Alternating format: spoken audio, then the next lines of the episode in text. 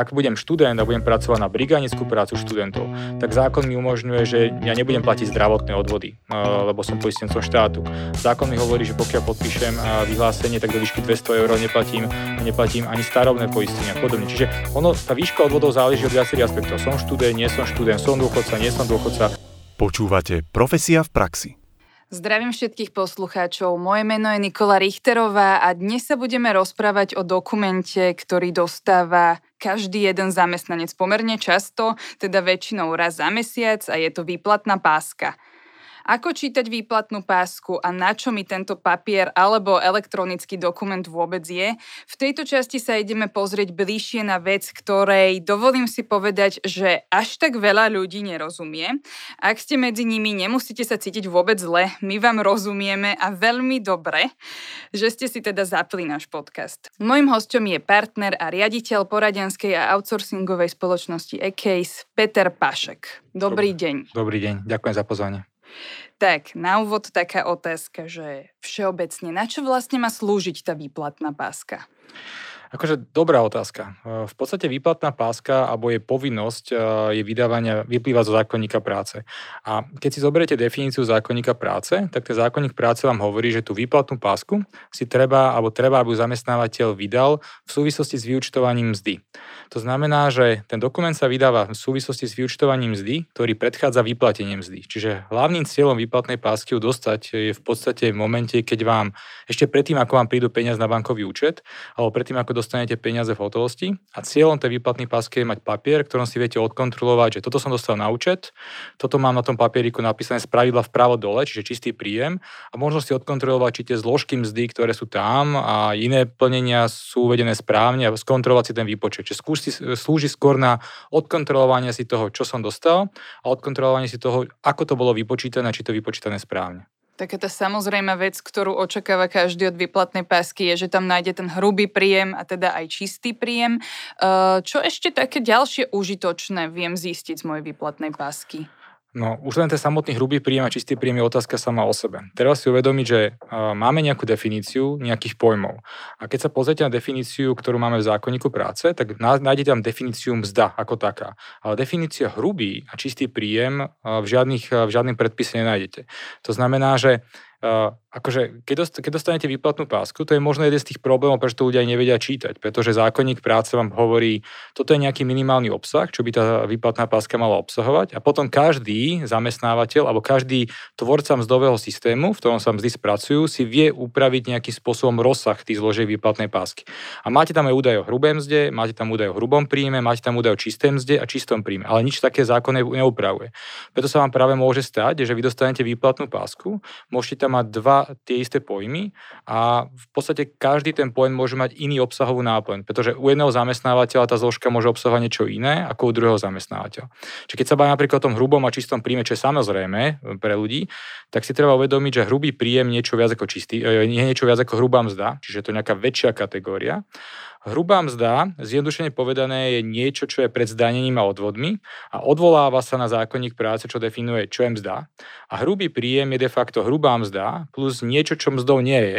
A to môže byť napríklad náhrada príjmu pri dočasnej pracovnej neschopnosti. Predstavte si to, keď ste chorá a nie sme teraz karantén v tomto covidovom období a prvý 10 dní vám platí zamestnávateľ e, PNK, tak to je nejaký príjem, ktorý vám vstupuje do príjmov, ale nestupuje vám do mzdy, lebo to mzdou nie. Čiže tých, tých pojmov, ktoré vo výplatnej máske nájdete veľa. Problém je, že len nejaká úzka skupina je definovaná zákonníkom práce, potom je nejaká skupina, ktorá vôbec zákonníkom práce bo iný predpis není upravená a mm, na jednej strane je to dobre, ako nehovorím, že to je zlé, že je tam nejaká voľnosť, na druhej strane to môže ako keby pôsobiť metúco. A teda okrem uh, týchto čísel, čo sa týka príjmu a mzdy, vieme ešte sa dočítať niečo zaujímavé v tej výplatnej páske, čo môžem niekde použiť? Ako také samozrejme základná je informácia o mzde a jednotlivých formách mzdy. Potom nejakých iných plnení, ktoré vám plynú súvislosti s zamestnaním. Máte firemné auto, ktoré môžete používať na súkromné účely, máte tam vypočítanú výšku príjmu, ktorú musíte zdaniť. E, máte tam jednotlivé zložky zrážok zo mzdy, čiže zrážka na odvody, zrážka na daň, potom sú to zrážky z typu, z typu exekúcií, A potom tam máte informácie ako celková cena práce, čo je nejaký údaj, ktorý by na tej výplatnej páske mohol byť. A potom je tam, hm, hovorím, kopec, akože tých informácií a tých limitov na strane zamestnávateľa nie je. V Bratislave napríklad, eh, keď pracujete pre korporácie, tak typickou zložkou uh, tej výplatnej pásky sú napríklad vyplatené RSUčka, čiže nejaké zamestnanecké akcie. Čiže tá výplatná páska sa môže líšiť. Ale hovorím, ten minimum je odvody, dáň, nejaké zložky mzdy, iné formy plnení, celková cena práce a potom, ak, ak máte fond prac, konto pracovného času, tak tam musí byť zákonná informácia o stave toho konta. A potom sú to informácie naviac, dovolenky, suma, ktorú máte nárok, čerpanie a podobne. Ja ešte keď som prišla vlastne dnes do tohto štúdia za vami a že ideme sa teda rozprávať o výplatnej páske, tak som si tak povedala, že idem si pozrieť aj tú svoju. Takže som klasicky si vyhľadala v maili výplatnú pásku, ktorú som ani nemala, tú poslednú vlastne otvorenú. Často sa to pomerne stáva, že si tie výplatné pásky ja ani neotvorím. Predpokladám, že nie som sama a teraz, že potrebujem si to nejako odkladať. Ja mám taký pocit, že vlastne ani jedenkrát vo svojom živote som si z pracovného mailu pre istotu tú výplatnú pásku nevymazala, aj keď tam mám nie, nejaké ešte z predošlých rokov. Takže oplatí sa mi to odkladať takto? Jedna zaujímavé, čo ste povedali, že koľko ľudí si plus minus tú výplatnú pásku otvorí a pozrie si ju. My máme v podstate kolegov z Tulipu, to je naša sesterská spoločnosť, ktorá správuje portál, v rámci ktorého vieme distribuovať výplatné pásky klientom. Máme tam niekoľko desiatok tisíc užívateľov. A keď sme robili prieskum pred pár rokmi, tak sme fakt zistili, že tie výplatné pásky sa otvárajú sporadicky a paradoxné je, že ich otvárajú skôr ľudia, ktorí sú zameraním IT. To je taký, taký, taký, taký zaujímavý fenomén, že ľudia, ktorí majú bližšie možno k tomu ekonomickému vzdelaniu, vzdelaniu, tak tí si tú výplatnú pásku ani neotvoria, alebo si ju otvárajú len v prípade, že ten čistý príjem, ktorý vidia nejakým spôsobom ustredil alebo uletel niekde smerom hore alebo dole, chcú si to skontrolovať. Ale ITčkári sú zväčší tá kategória, ktorá tú výplatnú pásku fakt otvára. A rovnako aj helpdesk, keď sa pozráme, tak otázky k výplatným páskam zväčša chodia od ľudí, ktorí sú z toho IT sektora alebo IT oblasti, než ľudí, ktorí majú nejaký to ekonomické vzdelanie. To je zaujímavé. Ak sa bavíme o odkladaní e, výplatných pások, tak v podstate možno jedným z tých dôvodov, prečo si odkladať výplatnú pásku, je to dobrý dôvod, prečo to tak robiť, je, že keď raz dosiahnete dôchodkový vek a budete si chcieť uplatniť uh, nejaké, uplatniť alebo budete žiadať o dôchodok, tak sa vám môže stať, že zamestnávateľ alebo niektorý z vašich zamestnávateľov si nesplní nejaké povinnosti a vy budete nejakým spôsobom chcieť dokazovať, že máte nejakú výšku príjmu, od, malo byť z vašeho príjmu odvedené odvody a vy neviete, čo sa stalo. Čiže môže to slúžiť ako do, nejaký dôkazný dokument. Napríklad zaujímavé je, že v súvislosti s Brexit Brexitom aj sociálna poisťovňa možno rok dozadu uh, ako keby deklarovala a vyzývala ľudí, aby si odkladali výplatné pásky, pretože odchodom Veľkej Británie z eurozóny, alebo z eurozóny z Európskej únie, pardon, sa nejakým spôsobom narušia tie informačné povinnosti zo strany tých sociálnych orgánov v UK a sama sociálna poistenia vyzývala, um, uchovávajte si pásky, ktoré máte od uh, britských zamestnávateľov práve pre potreby nejakých vašich nárokov v budúcnosti súvislosti, keď budete uh, žiadať o dôchodky. Tak. Takže um, to je jeden z tých hlavných dôvodov, prečo si tú výplatnú pásku fakt uchovávať. Takže aj keď neotvárame, nemažte to. No, uh, keď vlastne presne sa dostávame k tomu, že keď už to niekto neotvára a teda, alebo že ste spomínali, že najčastejšie teda písali na helpdesk práve tí ITčkári, ktorí teda si otvárajú tie výplatné pásky najčastejšie, tak čo vlastne sa pýtajú? Čo sú najčastejšie také tie nedorozumenia, alebo teda práve veci, ktorým nerozumejú Slováci?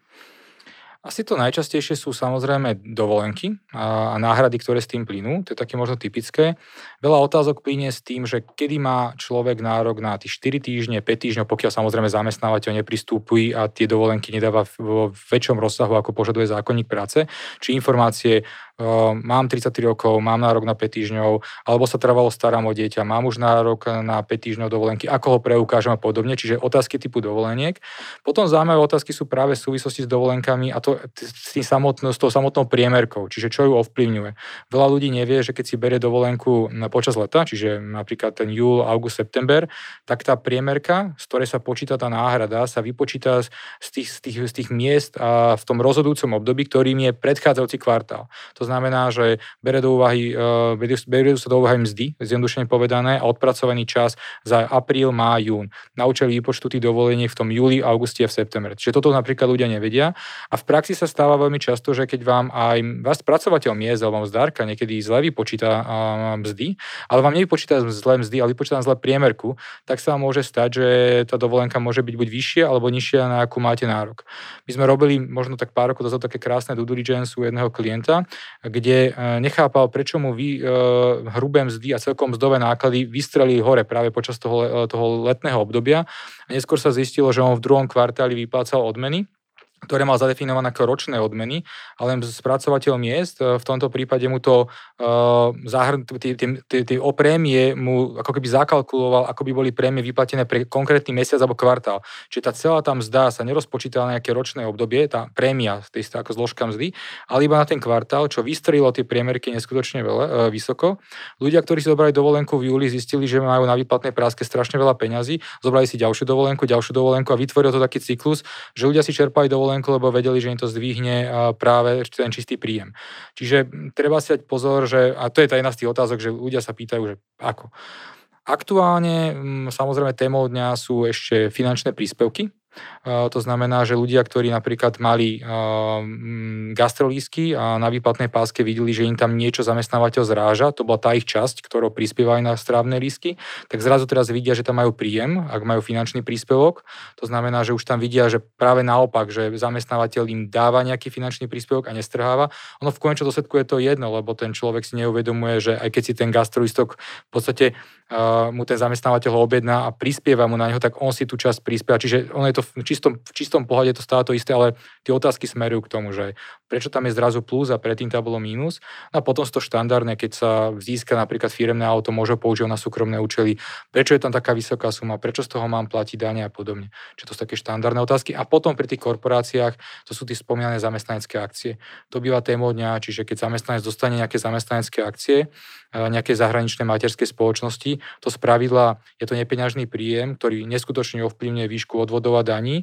A teraz e, záleží od toho zamestnávateľa, ako má nastavenú politiku. To znamená, že či má dohodu s zamestnancami, že čas akcií im odpredá okamžite, aby si s tým predajom vykompenzovali tie dodatočné dane odvody. Vtedy sa zamestnanci moc nepýtajú, lebo na výplatnej páske to plus minus sedí, alebo sa pýtajú na to, čo sa stalo. Ale práve opak je, keď e, túto politiku nemajú nastavenú, tak im to neskutočne znižuje čistý príjem a vtedy veľa otázok smeruje, dostal som zamestnanské, ja ich nechcem, chcem ich vrátiť. Neuvedomujú si, že dostali nejaký príjem, ktorý vedia speňažiť, tie akcie vedia speňažiť predajom, ale oni to vidia v cestu výplatnú pásku len v tom, že im tam narastli odvody dania a znižuje sa im čistý príjem. Ja sa hneď dostanem už aj k otázkam k obsahu uh, výplatnej pásky, aj keď teda mali sme tu už také týzre, že už sme sa tak pozreli už aj na tú dovolenku a všetko, mm. ale ešte sa k tomu postupne dostaneme.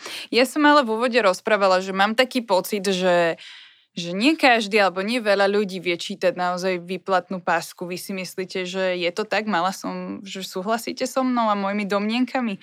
Ono sa hovorí o Slováku, že máme strašne nízku finančnú gramotnosť a čítanie výplatnej pásky určite patrí do nejakej finančnej gramotnosti. Pravda je taká, že Slováci nevedia čítať výplatnú pásku, ale treba povedať aj, aj to B. To znamená, že áno, nevedia ju čítať. Na jednej strane si treba uvedomiť, že jak som hovoril, že ten zákonník práce stanovuje len nejaký minimálny rozsah výplatnej pásky. To znamená, že keď si zoberiem výplatnú pásku od jedného zamestnávateľa druhého, ten obsah sa môže líšiť a to môže pôsobiť aj metúco na ľudí, ktorí možno by aj tomu obsahu rozumeli. Čiže nemám jednotný obsah výplatných pások.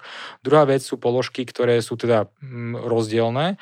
A, a tretia vec, že tá legislatíva, ktorú máme na Slovensku, sa tak často mení a je tak komplikovaná. A teraz nehovorím už len o legislatíve slovenskej, to zase nie je iba vec slovenská, ale výpočet miest býva spravila v každej krajine veľmi komplikovaný.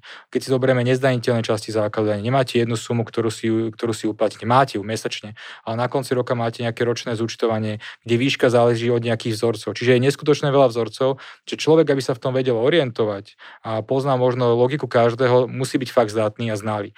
To znamená, že ľudia to nevedia čítať, je to komplikované, na druhú stranu nikomu, nikto tomu nepomáha, aby to ľudia vedeli prečítať.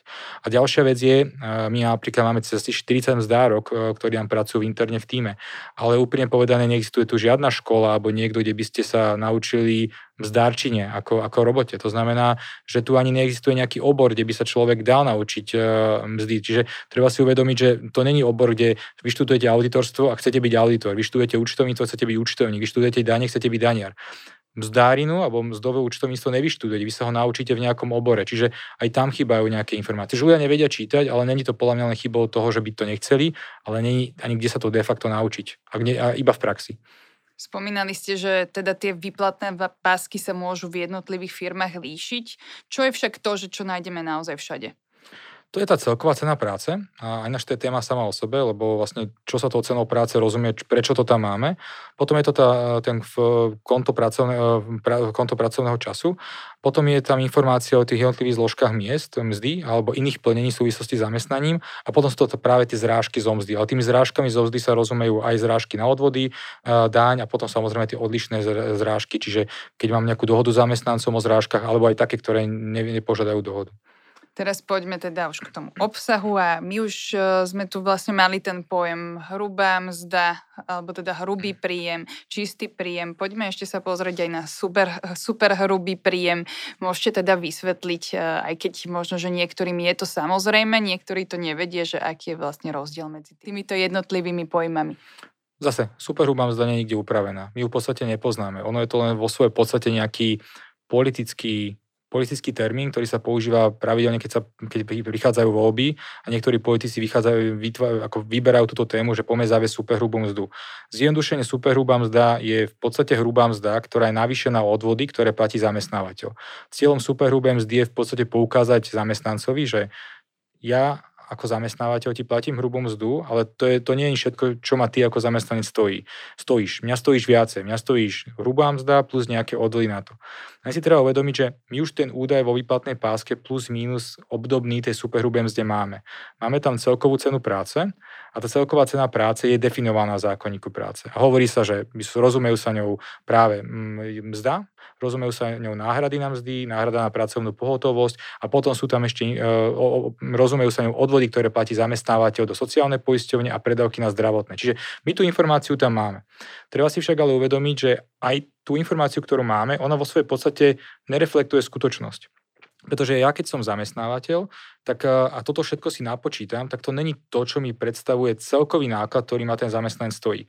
V realite, uh, už som spomínal aj tie náhrady príjmu pri dočasnej pracovnej neschopnosti. Ak ja mám zamestnanca, ktorý je chorý, a teraz mimo covidu samozrejme v tomto čase, tak ja mu tých prvých 10 kalendárnych dní preplácam to je náklad, ktorý ma ten zamestnanec stojí, ale do celkovej ceny práce mi nestupuje. Čiže my ten pojem máme už vo výplatnej páske, je veľmi podobný tej superhrubej mzde, alebo možno by som ho dal aj na rovnakú úroveň, ale aj tak napríklad vôbec nepostihuje všetky tie oblasti, tie náklady, ktoré zamestnanec toho zamestnávateľa stojí. A teraz otázkou je, že na čo vôbec to tam máme, pretože cieľom zavedenia tej celkovej ceny práce do výplatnej pásky bolo toho, aby si ten zamestnanec zobral tú výplatnú pásku a pozrel sa, že toľko to zamestná, ja zamestnávateľa stojím. Ku všetkej úcte zamestnancov zaujíma len jeden údaj na tej výplatnej páske a to je to, čo vidí z pravidla vpravo dole a to je čistý príjem to, čo je vľavo, vľavo, vľavo hore ho nezaujíma. Čiže pre mňa je to len taká politická téma. Superhrubá mzda, celková cena práce a podobne. Proste je to úplne zbytočné. Ľudí, to, ľudí, ľudí, ľudí zaujíma len ten, len ten čistý príjem, ktorý je vpravo dole. A treba si ešte uvedomiť, že napríklad experiment superhrubé mzdy mali v Čechách a veľmi neúspešný. Teraz, ak odliadnem od spracovania miest, ale napríklad my robíme daňové priznania Čechov pracujúcich na Slovensku a v Čechách, Slovákov pracujúcich v Čechách a na Slovensku, spraviť im daňové priznanie, kde v jednej krajine máte superhrubú mzdu a v druhej krajine hrubú mzdu a teraz vypočítať tie premeny je, je super komplikované. Čiže pre mňa táto téma je taká, že je to iba pre mňa nejaká téma, ktorú vždy politici vyťahnú pri, pri nejakých voľbách, ale v praxi ako nech ľudia nečakajú, že keď im zrazu majú tisíc hrubom a teraz im tam bude 1352 super hrubom, že v čistom budú mať viacej. Oni budú mať stále to isté, akurát tá výplatná páska sa trošku pomení, údaje sa trošku inakšie nazvú, odvody bude platiť len zamestnanec vo vyššej výške, zamestnávateľ žiadne, ale v čistom mi zostane to isté. Čiže je to skôr taká politická téma, než e, nejaká reálny, reálny údaj, ktorý by tam bol potrebný. Teraz keď si chytím teda tú moju výplatnú pásku, že by som ju tu mala pred sebou, tak uh, ja som to mala väčšinou tak, že naľavo som mala teda nejaké tie zdroje môjho príjmu. Čo všetko mi môže takto ovplyvniť môj príjem? Čo, je, čo tam môže byť tá pluska? Tá pluska môže byť samozrejme zdá, to je tá základná mzda, ktorú máte dohodnutú v pracovnej zmluve. Potom tam môžu byť rôzne príplatky na, za prácu na čas, príplatky cez sviatky a podobne. Potom tam máte samozrejme náhrady mzdy, čiže náhrady za dovolenku.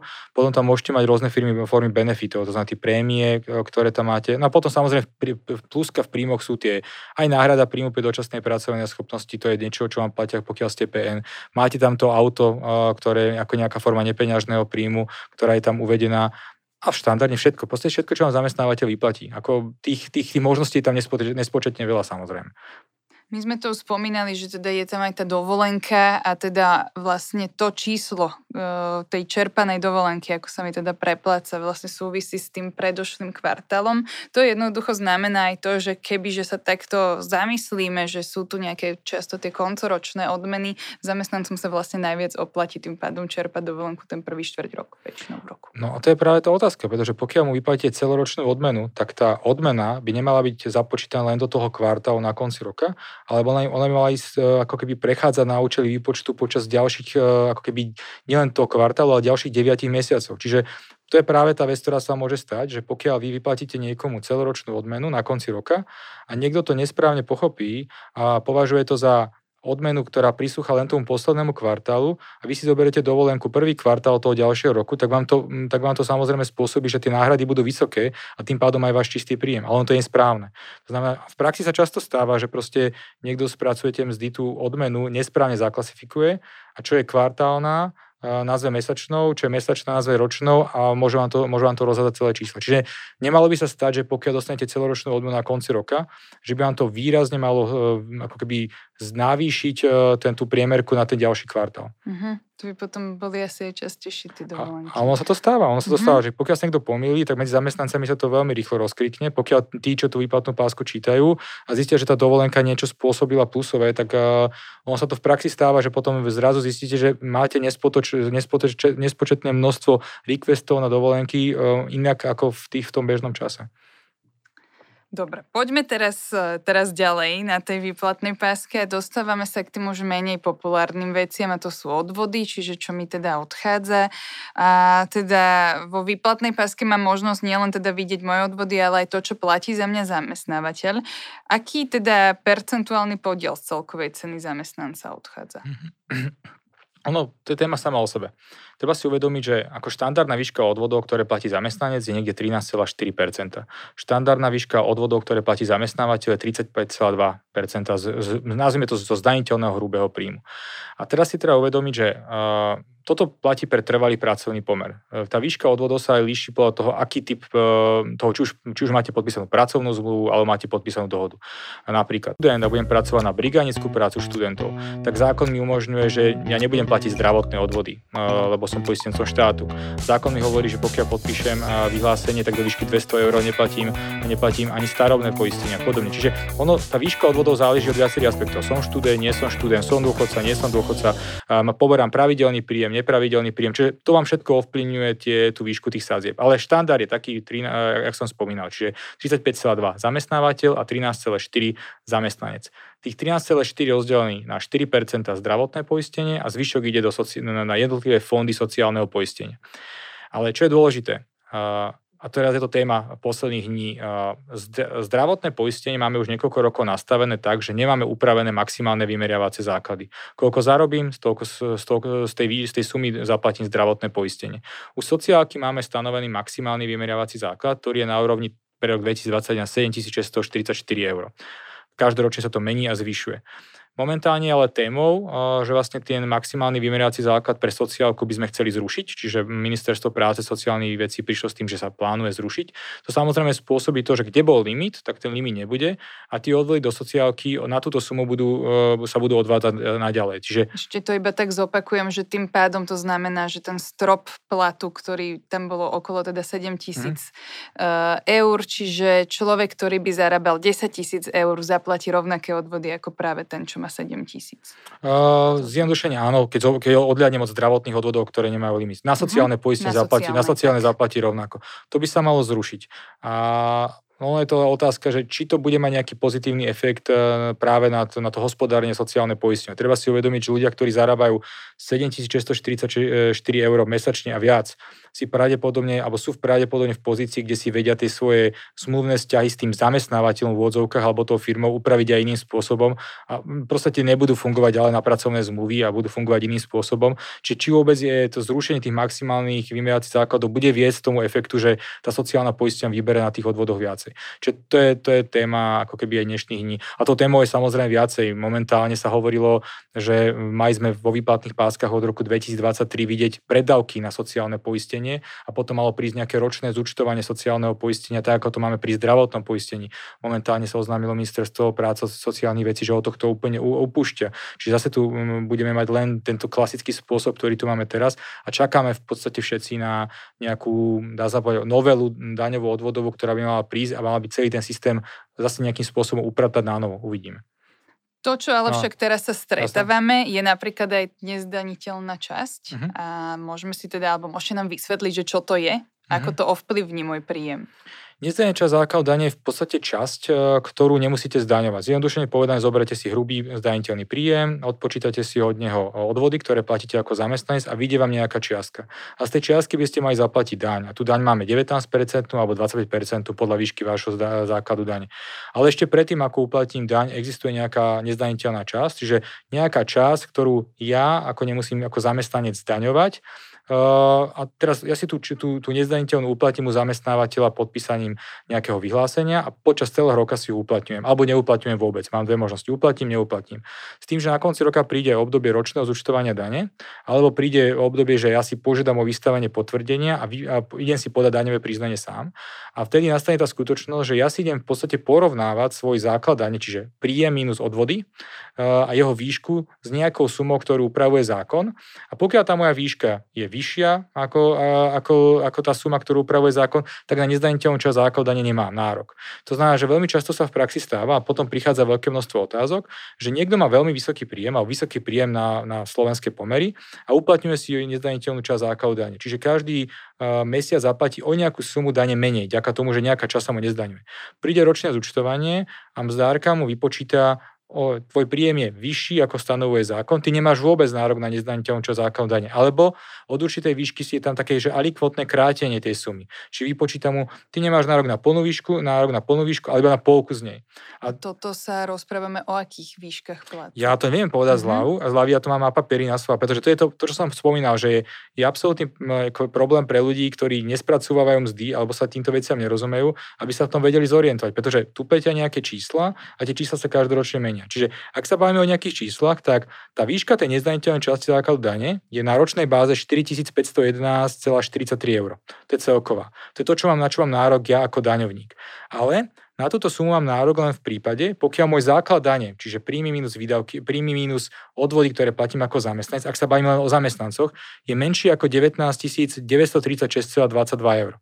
Pokiaľ môj príjem rastie na túto hodnotu, tak tá odpočítateľná položka, ak sa to ľudovo nazýva, klesá, až kým nedosiahnem sumu 37 981,94 základu dane, čiže nie príjmu, a od tohto momentu nemám nárok na žiadnu nezdaniteľnú časť základu dane. Čo v praxi sa stáva, že vy si uplatňujete mesačne 375,95, to je tá mesačná, ale nezdaniteľná, príde ročné zúčtovanie a teraz vám vypočítam zdárka, že ale tvoja základanie na tých 38 tisíc eur plus minus, to znamená, nemáš nárok na žiadnu. A teraz mu dodatočne dopočíta tú dáň, ktorú si ho neplatil počas e, toho celého roka a doplatí ju. To sú práve tie ďalšie otázky v súvislosti s výplatnými páskami, že keď sa to ročné zúčtovanie spraví a vznikne tam nejaký nedoplatok, tak sa ľudia pýtajú prečo. Lebo nevedia, že tú nezdaniteľnú časť základania si uplatňovali síce, ale ale vzhľadom na ich príjem dojde len k potom postupnému vráteniu. Preto sa niekedy odporúča ľuďom, ktorí majú vyšší príjem, no tu nezdaniteľnú si možno neuplatňujete počas celého roka, budete platiť priebežne každý mesiac vyššiu daň, ale na konci roka vám v rámci ročného zúčtovania neznikne žiaden nedoplatok, mm-hmm. alebo naopak. A ako sa vlastne určuje tá výška tej nezdaniteľnej, nezdani, nezdaniteľnej časti? ona sa viaže vždy a väčšina, a väčšina ako keby ako keby údajov alebo čísiel v rámci da, daňových zákonov a podobne sa viaže na životné minimum. Či tu rovnako sa viaže na sumu životného minima. Keď suma životného minima rastie, tak rastie aj nezdaniteľná časť základná. Čiže v, konkrétne v tomto prípade je to 20 násobok životného minima, čiže ak nám životné minimum narastie, tak sa aj na budúci rok zmení nezdaniteľná časť základná. Preto to každoročne rastie a keď sa chce niekto v tom zorientovať, tak musí mať len v hlave to, že ak sa mení toto číslo, tak sa mu menia aj ostatné čísla. Čiže každoročne si musíte kontrolovať, aké, ako sa vám menia číslo a podľa toho si to prepočíta na novo. Máme tu ďalší pojem. Daňový bonus na dieťa. Toto je zase ďalšia vec, ktorá mi vie ovplyvniť môj príjem a opäť taká tá otázka, že ako. No ja neviem. Akože, čo sa týka sum, sum, problémy sú tie sumy, že znovu, ak zoberieme dokonca daňový bonus, tak tam je to ešte teraz e, komplikovanejšie, lebo napríklad sme mali na konci minulého roka ďalšiu novelu, ktorá sumy daňového bonusu, ktoré sme poznali do júna tohto roku, od 1. júla menila. A konkrétne ja mám len čísla. To znamená, že ak máme dieťa, ktoré je do 6 rokov, tak suma daňového bonusu je 46,44. Zákon ale zmenil a je to vo väzbe na zrušenie tých obedov zadarmo, alebo ak sa, to, ak sa tá, tá téma volala, zaviedol daňový bonus pre deti od 6 do 15 rokov vo výške 39,47 a na deti nad 15 rokov vo výške 23,22.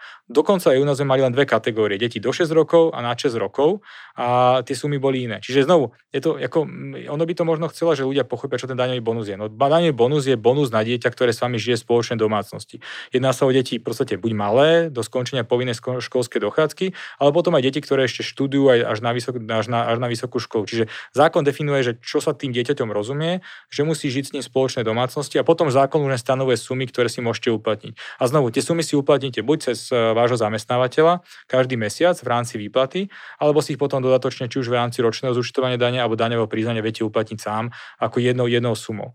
Čo je možno zaujímavé pri daných bonusoch a veľa otázok je, že keď sú napríklad manželia, že ako si môžu ten daňový bonus uplatiť na svoje deti. Tak ako treba si uvedomiť, že deti netreba, nemôžete deliť na určite daňového bonusu. Nemôže sa stať, že na jedného dieťa si dá daňový bonus jeden, na druhé dieťa druhý. Čiže buď si ich zoberie jeden alebo druhý, môže to možno deliť, e, že pol roka jeden, pol roka druhý, ale všetky deti musia spolu, spolu, ako keby spolu. Čo to sú otázky. Ale hovorím, tých otázok aj daňový bonus je strašne veľa. A to je, s čím sa možno stretávate, keď e, spracovávate mzdy a vám tí v rámci helpdesku tí ľudia vyvolávajú a pýtajú sa. Preto hovorím, tá oblasť je komplikovaná, preto hovorím, vedieť čítať výplatnú pásku a rozumieť každej zložke je pre ľudí, ktorí sa tým nezaoberajú, fakt ťažké.